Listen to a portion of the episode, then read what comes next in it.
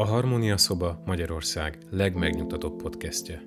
A kiegyensúlyozottságért, lelki egyensúlyért, belső harmóniáért. A mikrofon mögött Bukta Tünde szakpszichológus, aki megosztja veled az emberi életben megélhető tudatos és tudattalan hatások magyarázatait.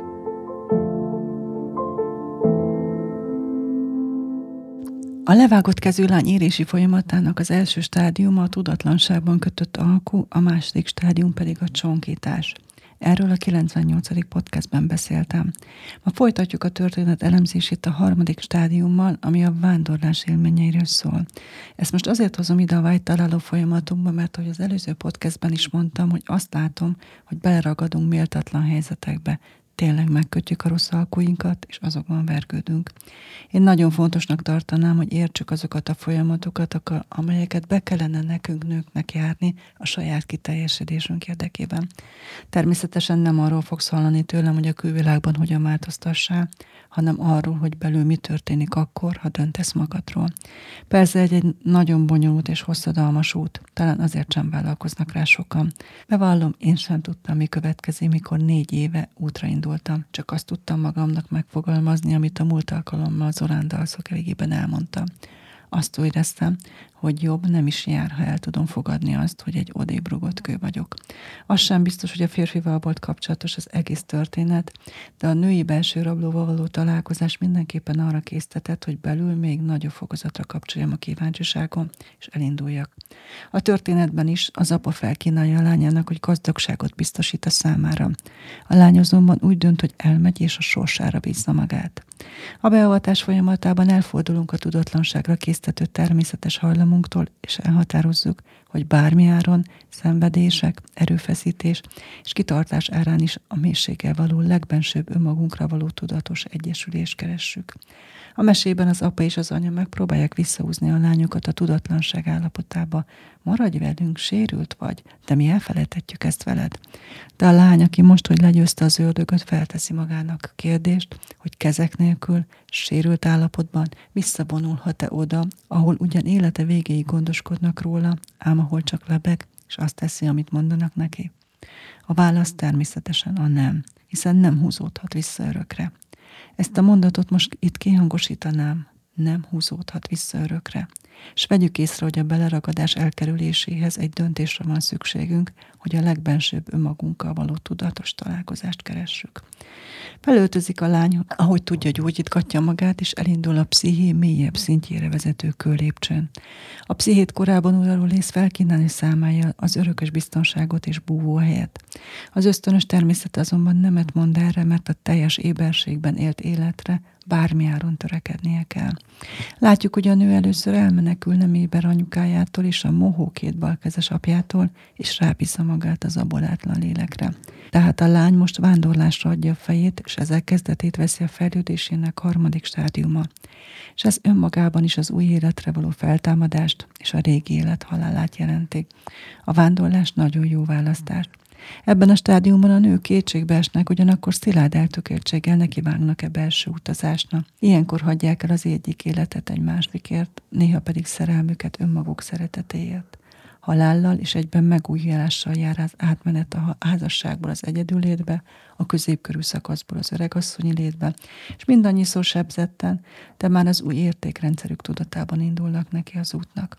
Az alászállás vele járója, hogy elhagyjuk szüleink otthonát, vagy a hozzájuk fűződő kapcsolatot, a régi értékeket. Birtokba vesszük tulajdon személyiségünket, és néha egyszerűen azért hatolunk a mély világba, mert így kell tennünk. Eltávozunk új égtájra, ahol talpunk ismeretlen földet tapos. Mégis megyünk védtelenül, mert kezeink nélkül nem tudunk megkapaszkodni, a dolgokat megismerni, hozzájuk ragaszkodni. A mesében is a szél és az út lesznek a lány új szülei. A vándor archetípus egy újabb képet idéz fel, a magányos farkas vagy a kívülálló képét. A lánya hidegben vándorol, ez most az ő élete. Ez az utatjáró nők élő metaforája, hiszen úgy érezzük, mintha nem tartoznánk a körülöttünk kavargó élethez.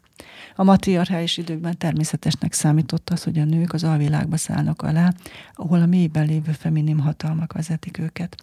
A tanulási folyamatokhoz tartozott minden, és a legmagasabb rangra emelte őket ez a közvetlen tapasztalat. A mesebeli lány vándorol, és már másodszor kerül a mosdatlan, állatszerű állapotba. Ez az alászállás megfelelő módja, ez a nem törődöm a világ dolgaival stílus.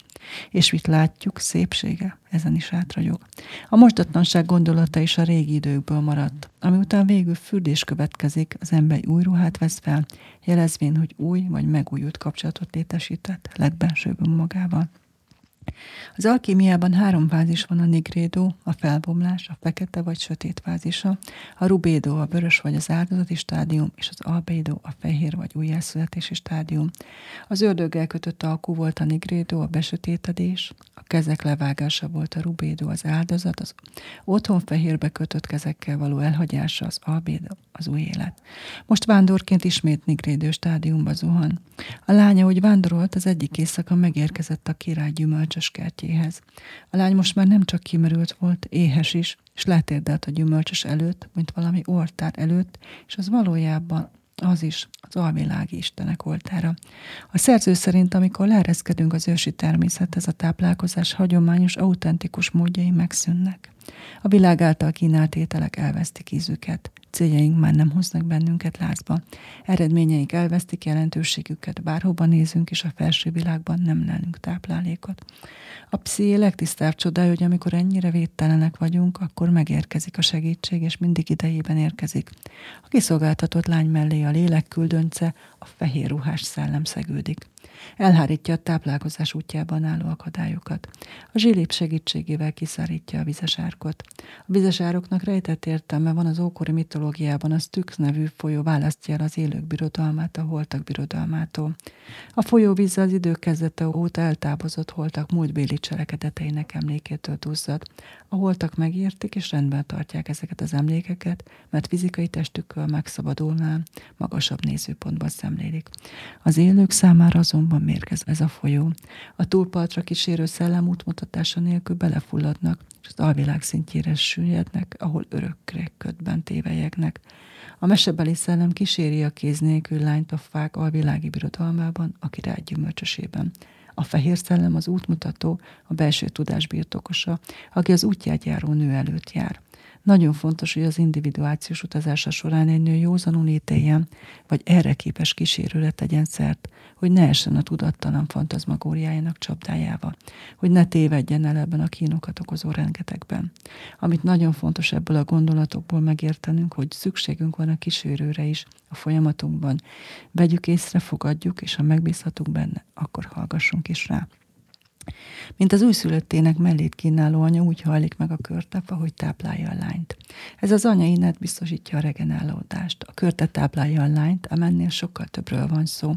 A tudattalan, vagyis annak gyümölcse szolgál a lány táplálékául. A történet figyelemre méltó üzenete az, hogy a legsötétebb időkben a női tudattalan, a természet táplálja a nő lelkét. A nők elbesélése szerint az alászállások folyamán a legsötétebb sötétség veszi őket körül, amelyben egy szárny érintését érzik, és megkönnyebbülnek.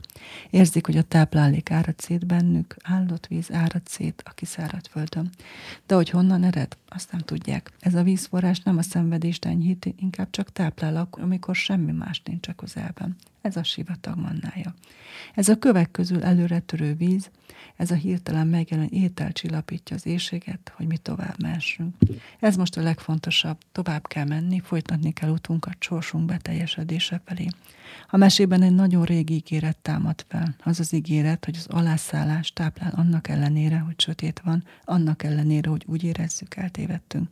Nem tudunk, nem látunk semmit, vakon bolyongunk, mégis velünk van valami, nyomunkban lépked valaki. Újra a vándorlás nigrédi állapotában vagyunk, nem tudjuk, mi lesz velünk. Mégis ebben a rongyos állapotban eljutunk az élet pályához, hogy táplálkozhassunk belőle. A hagyomány szerint számos gyümölcs elképezi a női méhet, ami leggyakrabban körte, alma, füge és az őszi barack. Itt a körték jelentik archetipális értelemben az új élet kipattanását, az új én magvát. Nagyon fontos tudatosítanunk azt is, hogy szükség van a hitünkre, hogy a legsötétebb időkben is lesz lelki táplálékunk. Mesében a király megérkezik, hogy megszámolja körteit, de ezt nem önző birtoklásvágyból teszi, hanem mert tudni akar, hogy érkezett új jövevény az alvilágba, hogy elindulhasson a beavatás útján, hiszen a lélek világa mindig készenlétben áll az újoncok és a vándorok fogadására, és ezzel a lány megérkezik a negyedik stádiumban, amikor a szerelemre talál az alvilágban. A következő éjjel a király őrt áll a kertészével és a varázslóval. A lány táplálására hajló körte harangként csend, s hívó hangjára előtűnnek a források és az erélyük. A király, a varázsló, a kertész és az öreg anya, hogy üdvözöljék, támogassák és segítsék az újonnan érkezettet. A kertész, a király és a varázsló az archetipális maszkulinitás 3 élet megjelenítője. A kertész a lélek művelője, a mag, a termőföld, a gyökér megújító őrzője. Hiszen a női pszichének állandóan vetni, boronálni, aratni kell, hogy megújult energiával kicserélhassa azt, ami előregedett, ami elfáradt. Természetes dolog, hogy a psziché részei elgyengülnek, elfáradnak, elhasználódnak. Így kell a pszichének működni, de készelétben kell mindig tartani az újratöltéshez szükséges energiát. Ez a psziché kertészének feladata, ő követi nyomon a változásokat. A pszichén belül mindig van, ami él, van, ami meghal. Régi gondolatok, elképzelések és energiák helyére újakat kell ültetni. A szellem ismét lereszti a vizet az árokból, az ölelő folyó a vizesárok szimbólumával. A mese arra figyelmeztet, hogy nem akármilyen vízről van itt szó. Valami olyan határvonalat jelöl, mint az a krétakör, amelyet a lány maga köré rajzol, hogy távol tartsa magától az ördögöt. Amikor belépünk a körbe, vagy áthatolunk rajta, akkor egy új létállapotba, újabb tudatállapotba, vagy annak hiányába jutunk. A lány itt a holtak számára fenntartott tudattalan állapoton halad át. Nem szabad ebből a vízből innia, nem gázolhat át rajta, száraz lábbal kell átjutnia.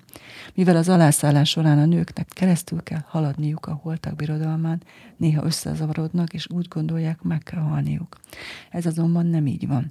Feladatunk az, hogy élő teremtményként kell átjutnunk a holtak birodalmán, mert így működik a tudatunk. A vízesárok fontos szimbólum, és az a tény, hogy a szellem kiapasztja belőle a vizet, segít annak megértésében, hogy mit kell tennünk a saját utunk során. Milyen különös, hogy a vándorlás kezdetén senki sem figyelmeztet bennünket arra, hogy a holtak birodalmán is keresztül kell mennünk. Még arra is figyelnünk kellene, hogy ne zavarodjunk meg ezen pillanatokban. Nagyon fontos tudatosítanunk, hogy mindenféle megsemmisülési szándék csak annak a jelzése, hogy a holtak birodalmán mész keresztül. Vagyis mindig tudatában kell lenned, hogy az életet kell választanod, és a varázslóban is hinned kell, hogy létezik. A varázsló hit a király azért hoz magával, hogy értelmezze számára a látottakat, a női hatalom közvetlen varázslatát jelenti. A tudatos életben a varázsló segíteti a nő azon képességét, hogy bármelyik pillanatban azzá váljék, amivé akar. A varázsló kérésével a lány rejtélyes választ ad, ami így hangzik. Valaha a világban éltem, de mégsem tartozom ehhez a világhoz. Azt sejteti, hogy az élek birodalmához tartozik, ám most lépett át az élet-halál életritmusába, tehát alászálló emberi lény ugyanakkor őrzi korábbi énje árnyékát is. Velünk nőkkel is ez történik, hogy vándorlunk, és azt kérdezgetjük magunktól. Erről a világról való vagyok-e, vagy a másikról? És azt válaszoljuk, hogy mindkettőből. És utunk során ezt mindig felidézzük. E folyamatban a nőknek mindkét világhoz tartozniuk kell. Ha így vándorlunk, akkor kiűzzük magunkból az ellenállás utolsó darabját, az önhitség utolsó szilánkját. És még abban is hinni érdemes, hogy a gyógyító belső lelki szerelem pillanata is megérkeznek. A király odafut a lányhoz, hűséget és szerelmet esküszik neki. Összeházasodnak, és a király ezüstkezet csináltat ifjú feleségének. A király a psziché alvilágának bölcsességet adó teremtménye, a női tudattalan egyik főőrzője. Ő felügyeli a növekvő lélek növényvilágát, kertje tele van az élet és halálfáival. A lányhoz hasonlóan ő is sokat kibír. A szerző szerint, ha mi nők vándorlunk, mindig van belünk egy másik, de néha több is, aki edzett és tapasztalt, és arra vár, hogy bekopuljunk az ajtón, léptünk alatt megcsikorduljon a kő, megegyünk egy körtét, amiből megtudja, hogy megérkeztünk az alvilágba. A király segítségével a lány könnyebben boldogul alvilági munkálkodása során. A régi időkben a nők azért szálltak alá az alvilágba, hogy egyesüljenek a királlyal, és ebben a mesében is valami hasonlónak a maradványait fedezhetjük fel, amikor a király első pillantásra tétovázás nélkül megszereti a lányt. Nem kezek nélküli, zabolátlan, vándor külsej ellenére, hanem épp amiatt tartja hozzátartozónak. Ez az az állapot, amelyben az ember kívülálló, ám egyben támogatást is élvez.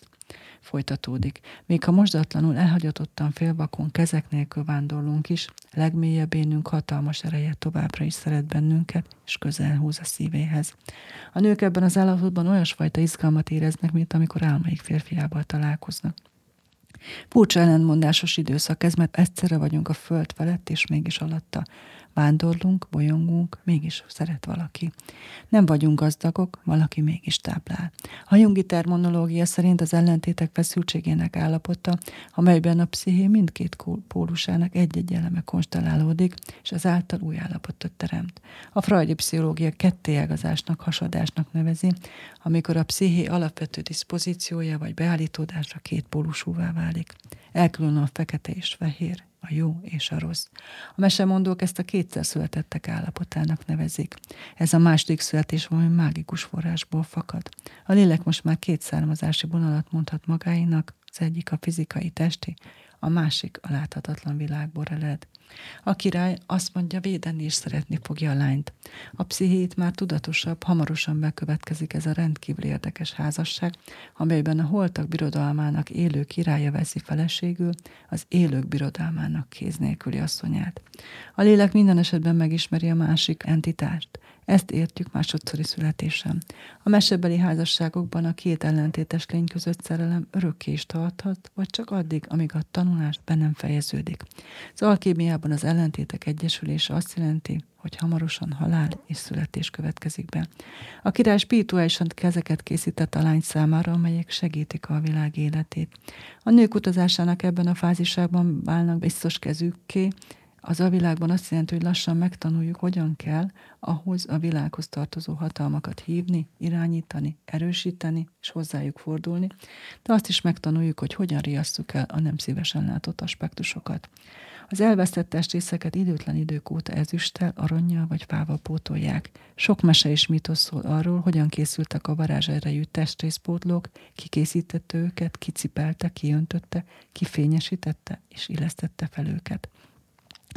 Az ezüst kezek azt jelentik, hogy az ember a spirituális kezek képességeire tesz szert. Gyógyító érintése sötétben is lát, a fizikai érzékelés révén hatalmas tudáshoz jut. Ebben a stádiumon a lány a sebzett gyógyító érintésével rendelkezik. Az ezüstkezek a lány újabb szerepbe lépését jelzik, a legújabb státuszát, most már az alvilág királynője. A levágott kezű lány negyedik megpróbáltatása végén azt mondhatnánk, hogy az alászállás műve befejeződött, a lány az élet-halál királynőjévé vált, ő a holdbéli asszony, aki tudja, mi zajlik éjszaka, még a napnak is le kell mögötte gördülnie a föld alá, hogy aztán megújulhasson. De itt még csak az átalakulás közepén járunk, és ahol fogva tart a szerelem. Ám lassan már az újabb mélységekbe vezető alászállásra készülődünk, és ezeknek a stádiumoknak az utolsó fontos pillanata az, hogy fogadjuk is azokat a személyeket, akik gyógyító mozdulatokkal most szeretnének nekünk segíteni. Most itt állítom meg a mese elemzését, azt fogadtam meg, mikor belekezdtem ennek a mesének a bemutatásába, hogy csak akkor mutatom be a folyamatokat, ha megéltem, és értem is, mi történik. A következő stádiummal is érkezem hamarosan. Záró gondolatként most csak annyit fűznék hozzá, hogy milyen érdekes, hogy amikor világban a legnagyobb sebeket kapod, és az emberekben, az életben való bizalmat semmisül meg, elindulsz a saját individuációs utadon, és szinte csak a bizalom problémakörével találkozol. Döntened kell, hogy kit választasz kísérődnek, és megbízol-e benne. Bíznod kell abban, hogy lesz táplálék számodra. Fogadnod kell minden támogató személyt, élményt, aki segíteni szeretne neked. És még egy vagy több különleges lelki kapcsolódásban is részt kell venned. Milyen paradoxon ez is, hogy minden valóságban átélt rossz tapasztalatod ellenére hinned kell az életben, önmagadban és a segítségek megérkezésében és a pozitív kimenetelekben. A szerző ezt úgy fogalmazza meg, hogyha megsérülünk, üvöltenünk kell, mint a veszett kutyának, és aztán tovább kell mennünk, mert vár ránk pszichénk szerető, alvilági családja, amely átölel majd és segít. Rendkívüli táplálékunká válik az, ha a benső érzékenység és a ciklusok ősi női mintáit és principiumait magunkévá tesszük, mert ezek gazdagítják az életünket. A vándorlás közben rá kell találnunk a pszichikus fánkra, aminek valódi természete az, hogy növekszik, adakozik, elhasználódik, és magukat hullat az új életért. Szeret bennünket. És ha megismertük ezeket a ciklusokat, akár körte, fakert, vagy a női életkorok segítségével, akkor számíthatunk rájuk, mert változatlanul újra és újra ismétlődnek. A minta pedig a következő. Mindenben, ami meghal, van valami haszontalan, ami újra hasznossá válik, ha gondosan megvizsgáljuk. Ez alatt tárul fel előttünk az, amit megtanulhatunk, és mindig tudatosítanunk kell, bármennyire és minden ennek az ellentétét mutatja, hogy a veszteség minden élőlényben nyereséggel jár.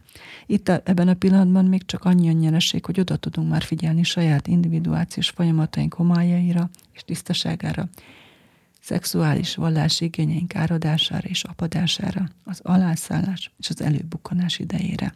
És ha most van kedved, vedd elő a füzeted, és gondolkodj el rajta, hogy mennyire tudtad fogadni eddig a kertészt, a királyt, a varázslőt és a kísérődet. És ha nem tetszik, amit látsz, azt is gondold végig, mit tehetsz a változás érdekében. Én Bukta Tünde vagyok, és a Harmonia szobát hallottad.